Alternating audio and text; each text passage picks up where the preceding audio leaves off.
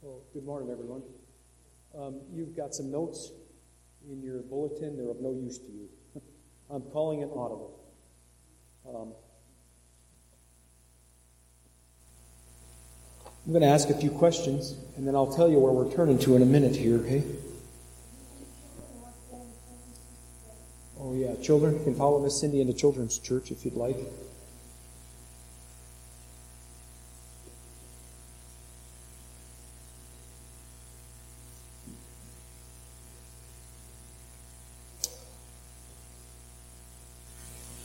I'm going to ask a few questions. I'm going to let you know where we're turning to, and then I'm going to pray as well, okay? Here are my questions for you, and this is meant to be a little bit interactive, a little bit unusual, so I'm going to ask for some responses here with these questions, okay? I'm going to ask my questions, and then after, after I've asked all three of them, I'm going to ask you to respond. My first question is this As Christians, I would like you to name some troubling things that we see in the world around us. As Christians, I would ask you to name some troubling things that we see in the world around us. My second question is this How would you characterize those things that are troubling that we see? How would you characterize those things? And my third question is this How do those things affect us? Physically, spiritually, emotionally, in our feelings? How do those things affect us? Okay, those are my three questions. What are some troubling things we see around us in our world today? Anyone? I'm going to I'm to repeat them as you say them. Some troubling things we see in our world around us. Do we see anything troubling in our world, or is everything sunshine and lollipops?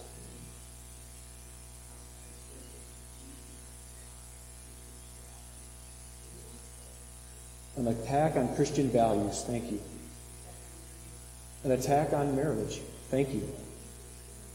An acceptance of sin. Thank you. Lawlessness. Yeah.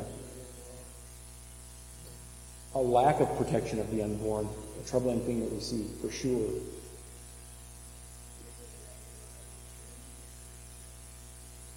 Rise of a global government. End time things, maybe. Yep. yep. Troubling. We don't know what to expect there. Thanks for that. Some others.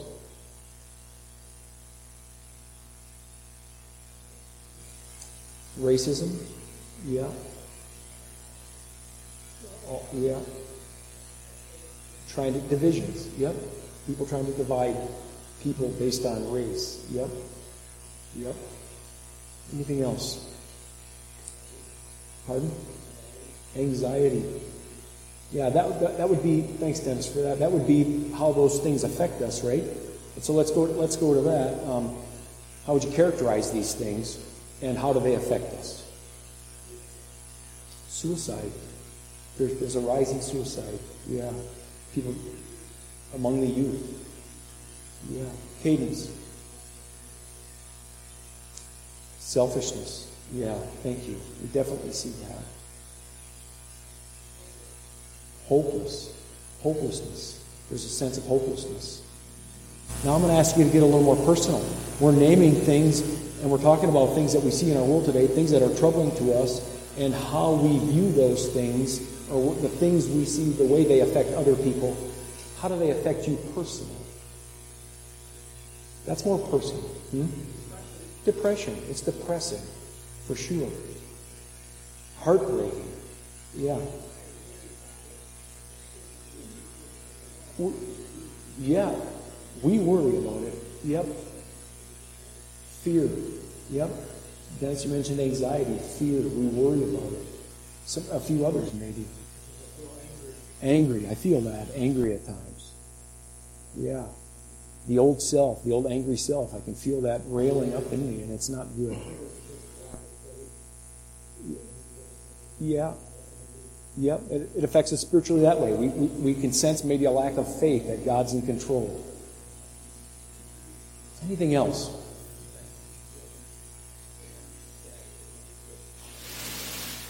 It affects what we can say and what we feel comfortable saying. Yeah. Amen to that. We, we feel a little bit boxed in, hemmed in. Right? Difficult. There's difficulty there. All these things, and there's probably more, some unspoken things, some anxieties. All these things. What's that? Morals, yeah. Laxed morals. Yep. Sometimes it keeps us from saying what we need to say. I'm repeating this because I know this is being recorded, and I'm repeating it so everyone, uh, all of you can hear it as well. Yeah, there's a sense in which we are boxed in, we don't say what we need to say, all these things. I'm going to ask you to turn to the Old Testament book of Habakkuk. If you haven't been there in a while, if you go to the end of your Old Testament and go backward 12 to 15 pages, you'll land within close proximity. So go to the last page of your Old Testament, and then just go back 10 or 15 pages, you'll end up in Habakkuk or thereabouts.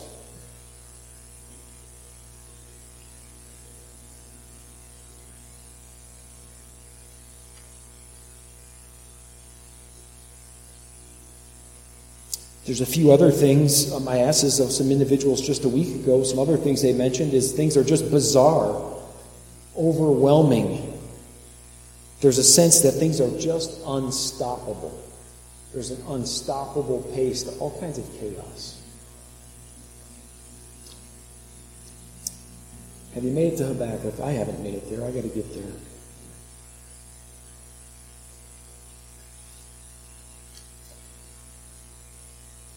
I would want you to know, and there's a message here. This isn't going to be a total, this isn't going to be a Sunday school lesson. There's a message coming here.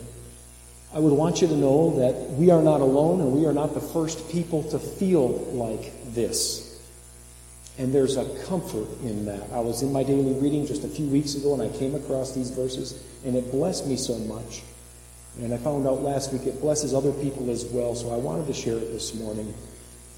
Um, Habakkuk chapter 1 1 through 4 and just listen to these words and follow along with me. The oracle which Habakkuk the prophet saw. How long, O Lord, will I call for help and you will not hear? I cry out to you violence, yet you do not save. Why do you make me see iniquity and cause me to look on wickedness? Yes, destruction and violence are before me. Strife exists and contention arises. Boy, do those things sound so familiar, hey? Therefore, the law is ignored and justice is never upheld. For the wicked surround the righteous, therefore, justice comes out perverted. What a statement. It speaks right into the world we live in, in our nation today. We are not the first people to experience this. These things that we feel and these things that we sense. There's a man all these years ago that was experiencing very similar things, and he's asking God the question, why? And with that, I would just want to encourage us it's okay to ask God, why? And it's okay to ask God, how long? But God is going to respond to Habakkuk, and he's going to let him know that uh, the Babylonian Empire, ruled by the Chaldeans at this time, is going to come and they are going to take over the nation of Israel, the nation that there's a divided kingdom. It's actually Judah they're going to take over. They're going to conquer Judah, and that's not very comforting to Habakkuk either. He doesn't understand that. He's confused by that. God's answer isn't like, oh, that's so wonderful. It is, well, why this, Lord? Those things are difficult to hear. You know, we, we, we see in these missions moments, and we saw it this morning, the difficulty that people live with around the world, and we are isolated from that. Praise God that we are. We shouldn't um, long for those things or anything like that, but we are isolated from that. But it might not be the case always. We may find ourselves in very similar circumstances. Anyone in here could raise their hand and say that you control tomorrow? Not one of us. We, we don't hold tomorrow.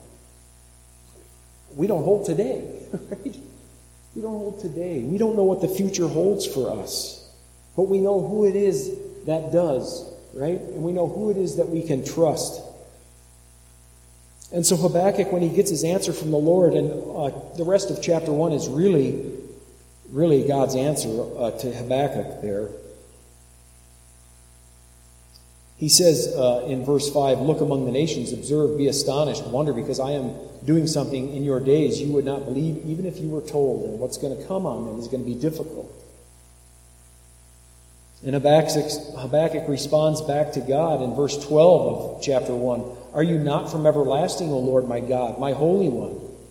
We will not die. You, O Lord, have appointed them to judge, and you, O rock, have established them to correct. Your eyes are too pure to approve evil, and you cannot look on wickedness with your favor. So he's beginning to acknowledge that what God is doing, God is doing for the right reasons.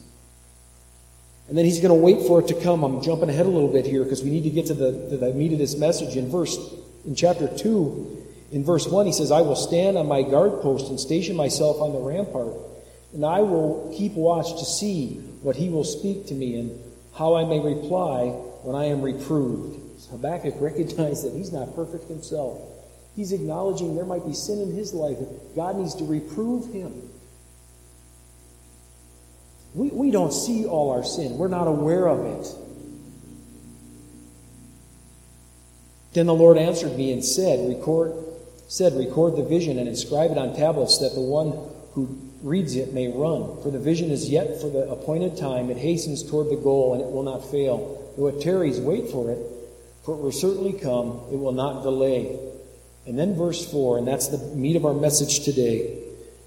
Tonight in uh, evening service, we might study some more on Habakkuk, and not we might do an audible there as well and jump out of Psalm 63. But in chapter 2 of Habakkuk, in verse 4, it says, Behold, as for the proud one, his soul is not upright within him. That's speaking of uh, the, the, leader of the Chaldeans at the time and, and, and their pride. They, their pride was in their strength of their army, hey? Behold, as for the proud one, his soul is not upright within him, but the righteous will live by his faith. And when you get to the end of this book of Habakkuk, Habakkuk is going to be saying some things. In chapter 3, verse 18, he says, Yet I will exalt in the Lord, I will rejoice in the God of my salvation. The Lord God is my strength, unlike the Chaldeans, whose strength was their army. He says, The Lord God is my strength. But this statement, the righteous will live by his faith. That's the meat of our message today. Um, back in Michigan this last week, got to spend some time with our grandkids, and one of my grandkids wanted me to watch something with him, and it was these guys building these structures in, uh, without any tools. I forget what the show is called, but they're from South America, I think, and they're building these structures with sticks and twine, and then they and they're really shaky. They get like four stories tall, and these things are going like this, and it reminds me of standing on some scaffolding years ago, putting some chandeliers on top of this tall church, and I was like, wow, is that neat. But as they put mud and stuff on these structures, they become firm and solid and something you could climb on and live in, and it's really remarkable.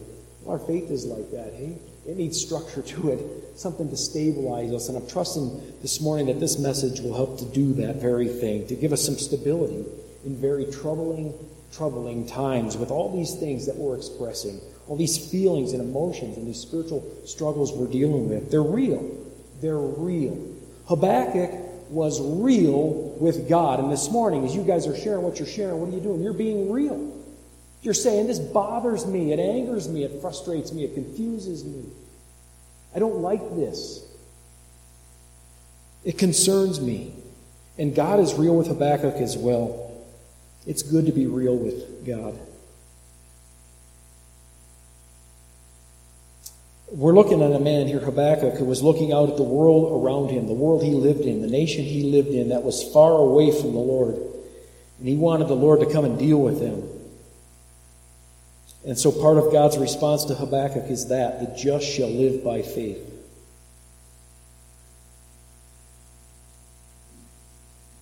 It's so simple, a child can understand it. The just shall live by faith. It's six simple words. And it's so profound, I haven't plumbed the depth of it. I want you to know that. I've been looking at this for a few weeks. I haven't gotten to the, to the full extent of, of the rich beauty of this statement. The just shall live by faith. It's wonderful. It's wonderful words. This is a statement that is found in four places within the pages of your Bible, and we're going to turn to them. The first place is here in Habakkuk chapter 2 and verse 4, where it is God who is speaking, and he's contrasting the just with the unjust to encourage the just. That would be Habakkuk. With regard to what he needs to hear and how he is to continue in a fallen world. How is it we are to live then, is the question. If all of this, if this is what's before us, how is it we are to live? How do I go into my tomorrow, into my next week? If things were to worsen, what should I do? So God gives him this answer. The next place we see it is Romans 1:17 where Paul is quoting it to speak of a righteousness that is from God. You don't need to turn there now, but we we're going to be in a few minutes. And he speaks of the point of access to that righteousness, which is Jesus. And the second and the third place we see it is in Galatians 3:11 and Paul again is quoting these words, the just shall live by faith, to affirm the life that is in Christ that the Galatians should continue to live in so that they wouldn't be living by their own self-confidence, by following the law. It's so easy to do that when you're a Christian, to go back to following the law. Okay? But the just shall live by faith. In the fourth place, we come across this statement is in, in Hebrews chapter 10 and verse 38, where it's quoted again, and the emphasis in Hebrews chapter, well, in all of Hebrews, the emphasis in the book of Hebrews is faith in Jesus Christ. That's the emphasis there. And the writer is encouraging his reader to endurance in that faith. These are six words, I've turned it this way. These are six words from God's heart to our ears. They are. The just shall live by faith. Those are six words from God's heart to my ears, and I hope they are to yours as well. Spoken so long ago to Habakkuk's ears and to ours as well. They are words that drive at the very heart of the gospel. It's just one sentence, but it encompasses the whole of the Christian experience. It speaks to all it means to be in Christ. They're just six words, but apparently they're words worth repeating because God says it to Habakkuk here and they're repeated three times in the New Testament. And notice the close relationship between the words in this statement. The just shall live by faith. To get to that closeness of relationship to those words is something I hope just comes out of the, what I'm going to share with you this morning. This sentence has a who, it has a what, and it has a how. If you're studying for anything, if, as far as teaching a, a Sunday school preaching, you want to know who, what, how, where, when, why. This, this statement has a who, a what.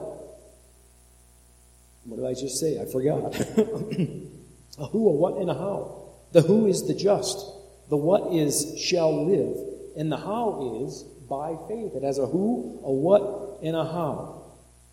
When your kids are really little, they might ask you, Why, mom? Why? I remember our kids doing that. Why, mom? Why? Why, dad? Why, why, why, why? They get a little older, they might hear you having a conversation about something or someone, and they might start asking, Who? Who, mom? Who? Who? This verse has a who, and the who is the just, and that brings us to our first two words. We're going to take it two words at a time.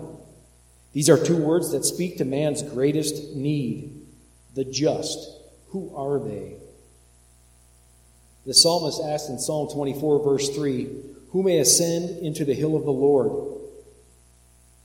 Or who may ascend to your holy hill? He who has clean hands and a pure heart is the answer. Who are the just? The opposite of the unjust, right? The answer to the psalmist's questions who may ascend to your holy hill? He who has clean hands and a pure heart. And we recognize, as Romans 3.23 says, for all have sinned and fall short of the glory of God. There's none righteous, no, not one. But here it says, the just shall live by faith in Habakkuk. To be just is to be upright or righteous, not self righteous, not righteous according to man. In other words, I can't declare you righteous. You can't declare me righteous. But to be just is to be righteous before God. That is a wonderful thought. To be just is to be righteous before God. Well, who, who could that be?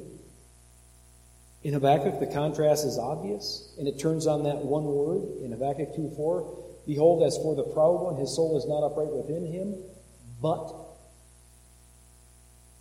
the righteous will live by his faith. The proud, the awful, the lifted up like a tumor, the not upright one. But the righteous, the just, shall live by faith. And the emphasis there is on how the just are to live in the midst of injustice. They shall live by faith. That's the emphasis. In Romans 1:17, you can turn there now. That's where we're going next. This is the second place where you come across this statement, the just shall live by faith. The context here, if in Habakkuk 2 4, the contrast is obvious, and it is, the context in Romans 1.17 is righteousness. In Romans 1.15, well, let's go to Romans, yeah, 1.15. So for my part, I am eager to preach the gospel to you also who are in Rome, for I am not ashamed of the gospel, for it is the power of God for salvation to everyone who believes to the Jew first and also for the Greek, for in it the righteousness of God is revealed from faith to faith, as it is written, But the righteous man, or but the just, shall live by faith. Paul's eager to preach the gospel to them. He's not ashamed of the gospel, and he clearly says so. He says also that the gospel is the power of God unto salvation, not my intellect, not my emotions, not the latest religious trend. The gospel is the power of God unto salvation. When I trusted the Lord as Savior, I finally realized what this pastor had been telling me for years. He kept, if I had a religious question of any kind, he answered me with John 3.16. I couldn't figure out, what are you talking about? He was bringing me to the gospel, because in the gospel, a righteousness from God is revealed. It's God's method of saving sinners. For in it, the righteousness of God is revealed from faith to faith, as it is written. Wonderful words. As it is written. That's what God says in His Word, is that there is a righteousness from God. There is a way to be just before God. Again, this is so simple, a seven year old can understand it, but it is so profound that we can't plumb the depths of it. The just shall live by faith. Everyone who believes, Jew, Gentile, everyone who believes. You know, at the Tower of Babel, God confused the languages because men were so wicked and they were trying to build a tower to be up to God, right? On the day of Pentecost, what does God enable to happen? He enables people to speak in other languages, to speak the gospel because the just shall live by faith.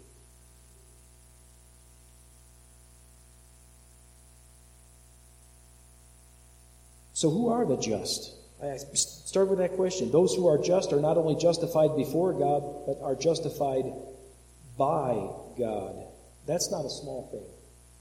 Romans 3:26 says as much that he made that he might be just and the justifier of the one who has faith in Jesus. In other words, if you are in Christ today, not only are you just before God, He is the one who has justified you. I haven't justified you. You haven't justified me. God has justified you. He has justified me. He is the just one and the justifier of those who have come to faith in Christ. What a wonderful truth to grab hold of in the midst of an uncertain world. We are justified before God. All this confusion, and, and you can hear uh, slanderous accusations brought against people who are believers and all kinds of stuff, but we are justified before a holy God through faith in Jesus Christ. Not only is God the justifier, An exchange had to take place. 1 Peter 3:18 For Christ also has suffered for sins, the just for the unjust, that he might bring us to God. We're going to celebrate around the communion table this morning. We're not just because of any righteousness of our own. We are just because someone who was just died for me who was unjust. Someone who is just, Jesus, died in my place, the just for the unjust, to bring us to God.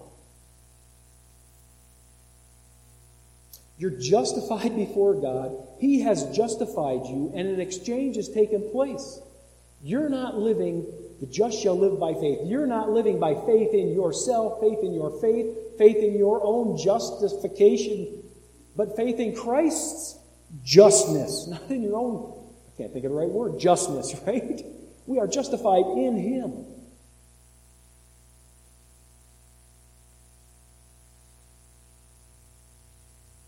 And a change has come. An exchange had to take place, and a change has come. Ephesians 2 3. And we were by nature children of wrath, even as the others. A change has come. If anyone is in Christ, he is a new creation. You are not who you used to be. Praise God. We are not who we used to be. We are saved by grace through faith in Jesus Christ. We are just before God. He has justified us. The exchange has been made, the just for the unjust. And we're not who we used to be. A change has come. The just are just because of what Christ has done. And the just shall live. The just shall live. I'm going to have to speed this up. If that first two words, the just, speaks to man's greatest need, the just shall live probably speaks to our greatest desire, right? After all, what is all your striving about? Right? We're all striving for life. What, is, what are people striving for? For, for life. For life. And we know that there's sad situations where people don't do that, but generally speaking, people are striving for life. Man's greatest desire is to live, to live an abundant life. That's the stuff that all the striving is after. Galatians 3:11, that's the next place we come across this this statement, the just shall live by faith.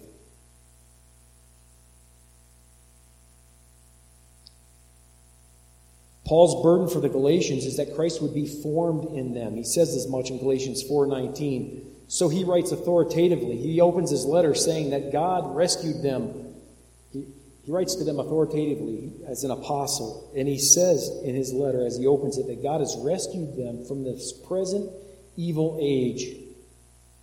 And he's surprised that they are turning to a different gospel, which is really no gospel at all because some people were confusing them or trying to throw them into confusion to pervert the gospel. Paul's concern in this quote in Galatians 3:11, the concern is the living out of the Christian life. And I think they needed to be reminded. I think what Paul is getting at, if we were to look at that, I could sum it up this way that the gospel is not man's message about God, but it's God's message to man. Ron and Wanda just stepped out. They let me know in advance, just in case you're wondering they have somewhere to be. Um, the gospel is not man's message about God, it's God's message to man. I mentioned that a few weeks ago, and that is the case. It's not what we figured out about God. The gospel's not that. It's God's message to us that He sent for our salvation, that He sent a Savior. In Galatians 2:19, look what Paul says. For through the law I died to the law so that I might live to God. This is about living the Christian life. I have been crucified with Christ, and it is no longer I who live, but Christ lives in me. And the life which I now live in the flesh, I live by faith in the Son of God, who loved me and gave himself up for me. Do you see how closely related these six words are? The just shall live by faith. He goes on to say, I do not nullify the grace of God, for if righteousness comes through the law, then Christ died for nothing.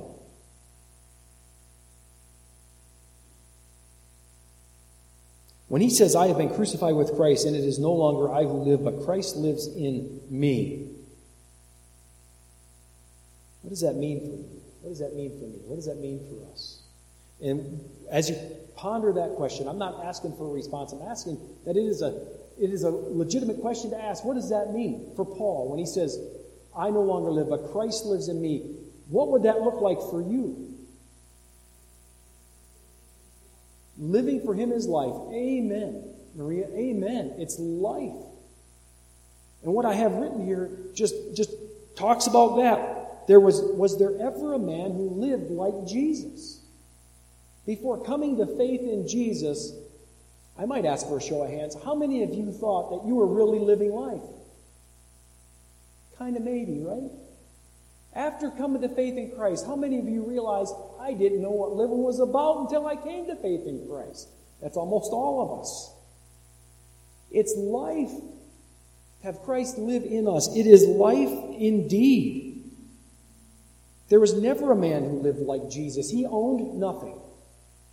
He owned nothing. He didn't have a house. He didn't know where he'd lay his head at night. Well, he might have known, but it was going to be someplace different all the time. When, when he was crucified, all he had was the clothes on his body. That's the only thing they gambled after was the clothes on his body. There wasn't no inheritance waiting as far as earthly inheritance. There was a wonderful inheritance waiting, but not the kind of inheritance we think of. Galatians uh, 3 10 through 11. For as many are for as many as are of the works of the law are under a curse, for it is written, Cursed is everyone who does not abide by all the things written in the book of the law to perform them. Now, now that no one is justified by the law before God is evident, for the righteous, for the just, shall live by faith. We live by faith.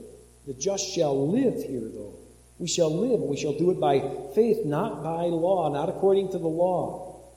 In Galatians uh, 3.21, Paul says, If a law had been given that could impart life, the implication there is the law cannot impart life. The just shall live by faith.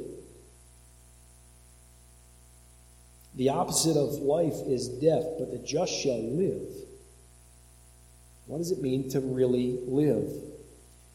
Someone once said, it might have been in a movie I watched, I don't know where it came from originally. All men die, but not all men truly live. Okay? All men die, but not all men truly live. Jesus said in John 10:10, 10, 10, "The thief comes only to kill, steal and de- steal, kill and destroy.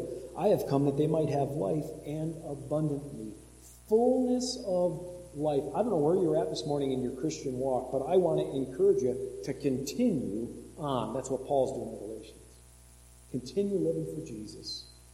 Yep, the world's in turmoil, and we have all these emotions and feelings and thoughts about that, but we need to continue living for Jesus. There's no life back there for us apart from Christ. There's nothing back there for us. It's life here and now, and it's life eternal. It is spiritual life.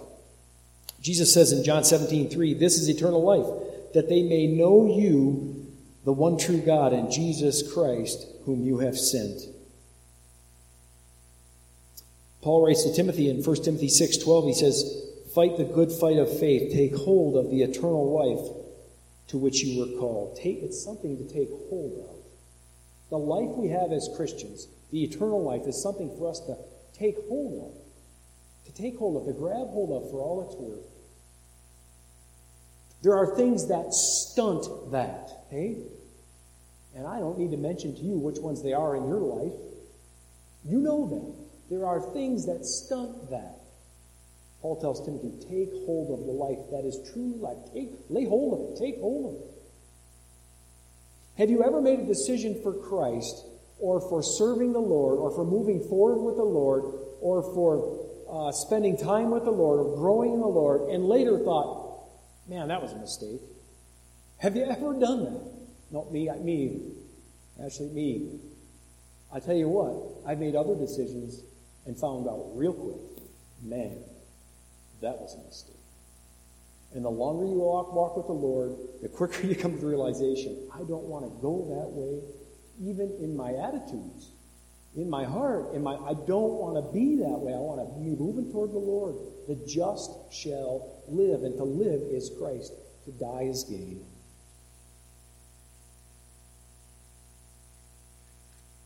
The last two words, by faith. The just shall live by faith. If living may speak to man's greatest desire, and the idea of being just speaks to our greatest need, by faith, that speaks to man's greatest responsibility, hey? Hebrews 10:38 is the last place we come across this statement, the just shall live by faith. Hebrews 10:38. And the call is to faith in the person and work of our Lord and Savior Jesus Christ. All throughout the book of Hebrews. If you're ever reading the book of Hebrews, if you haven't read it very much, or if you have read it and thought, what is that all about? I want to encourage you, if you get boggled down, bogged down, bogged down in the book of Hebrews, fast forward to chapter 11 and then go back to where you got bogged down at. And then if you get bogged down again, fast forward to chapter 11 and go back to where you got bogged down at. And if you get bogged down again, fast forward to chapter 11 and 12 and go back to where you got bogged down at. It's all about faith in Christ. Continuing in faith. The op- what's the opposite of faith? Unbelief, right? And unbelief isn't just sad, and it is sad. Unbelief is sin. Hebrews uh, 10 36, I'll start there. For you have need of endurance, so that when you have done the will of God, you may receive what was promised. These believers had need of endurance to continue on. For yet in a very little while, he who is coming will come and will not delay, but my righteous one shall live by faith. The just shall live by faith. The opposite of faith is unbelief. 1 John 5:10. John writes this, "He that believes on the Son of God has the witness in himself. He that believes not has made him a liar, because he has believed not the record that God gave of his Son." Unbelief is sin. John 3:18 says something very similar. He who believes in him is not judged. He who does not believe has been judged already because he has not believed in the name of the only begotten Son of God. But if you have believed in him, you have eternal life, and you are to live by, continue living by faith. The just shall live by faith.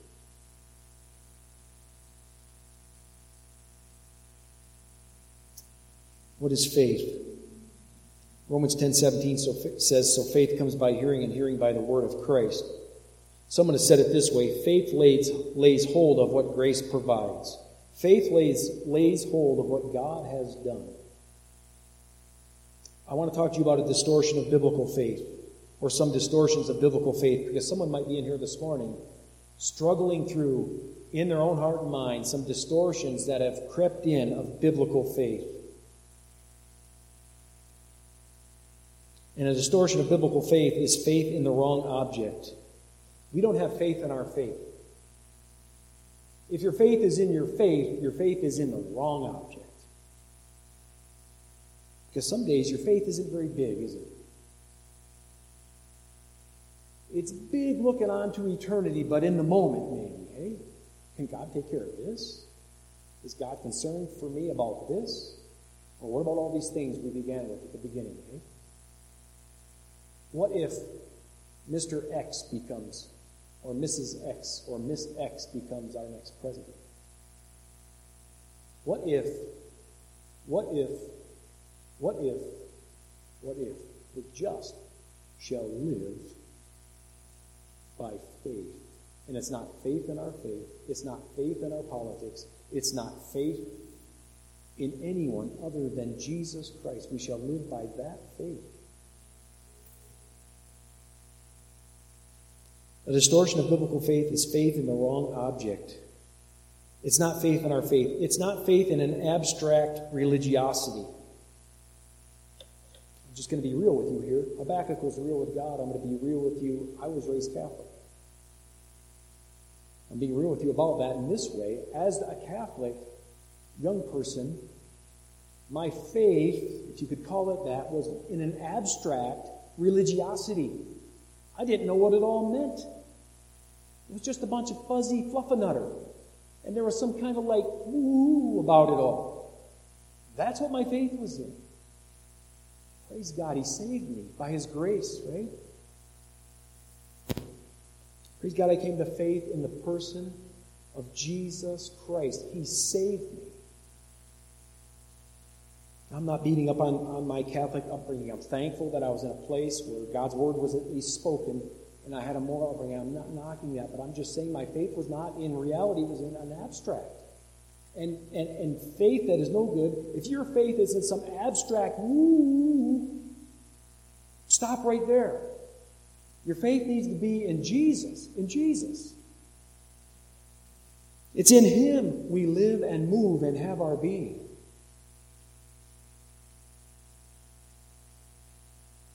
Biblical faith, true faith, is faith in God. It is faith in the person and work of Jesus Christ and what He has done. Someone has said it this way. I'm not sure exactly who. Weak faith in the right object is better than strong faith in anything else. Weak faith in the right object is better than strong faith in anything else. So, in all of your thoughts and all of your feelings and all your emotions about what we see out in our world today, we need to get to that place where Habakkuk was. He took the faith he had and he put it in the right object. He put it in God. We need to do the same thing.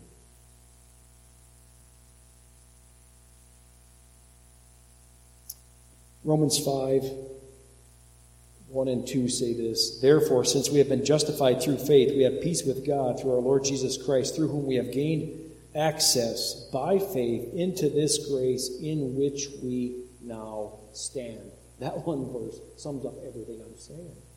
The just shall live by faith. Faith into this grace in which we now stand. God purifies our hearts by faith. We have victory over the world through faith. It says in 1 John 5 4. The just shall live by faith.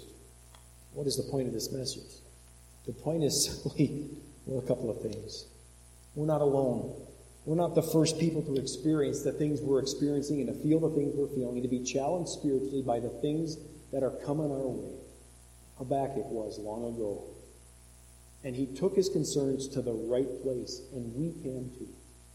We can too. Jesus said, My house shall be called a house of prayer. We need to go to Lord prayer with regard to these things. We need to be going to the Lord. Lord, I'm angry about this. I'm concerned about this. I'm frustrated about this. Uh, you name it. Go to Him with it. Lord, Lord, I don't want to have simple thoughts about this. I don't want to just be real with Him about these things. We can do that, can't we? We can do that. And I've sensed that maybe we haven't been doing that. And I say we, corporately, Christianity in America hasn't been doing that. We've been putting our faith in other things, hey? In the wrong object, in objects that are too weak a vessel. Christ is not too weak a vessel. We can put our faith in Him. We need to go to Him with these things. And we can talk to one another about these things. We can open up and say, I'm praying about these things. Let's pray together about these things. We can do that. We've got communion. I know this message was a little bit longer, and it's not what was in your bulletin today. We'll get to that message next week, Lord willing. But I pray this was a blessing to you. When I come across Habakkuk what he was saying, it sure was a blessing to me. I'd encourage you to maybe come tonight as we look at Habakkuk a little bit further. And if you're not able to, just to read it for yourself and see where he gets to. Let's close in a word of prayer. And Patrick and Soren, would you come and help distribute? Uh, actually, Patrick, would you be okay leading in communion? I'll help distribute this morning. I'm calling another audible. I meant to ask you earlier.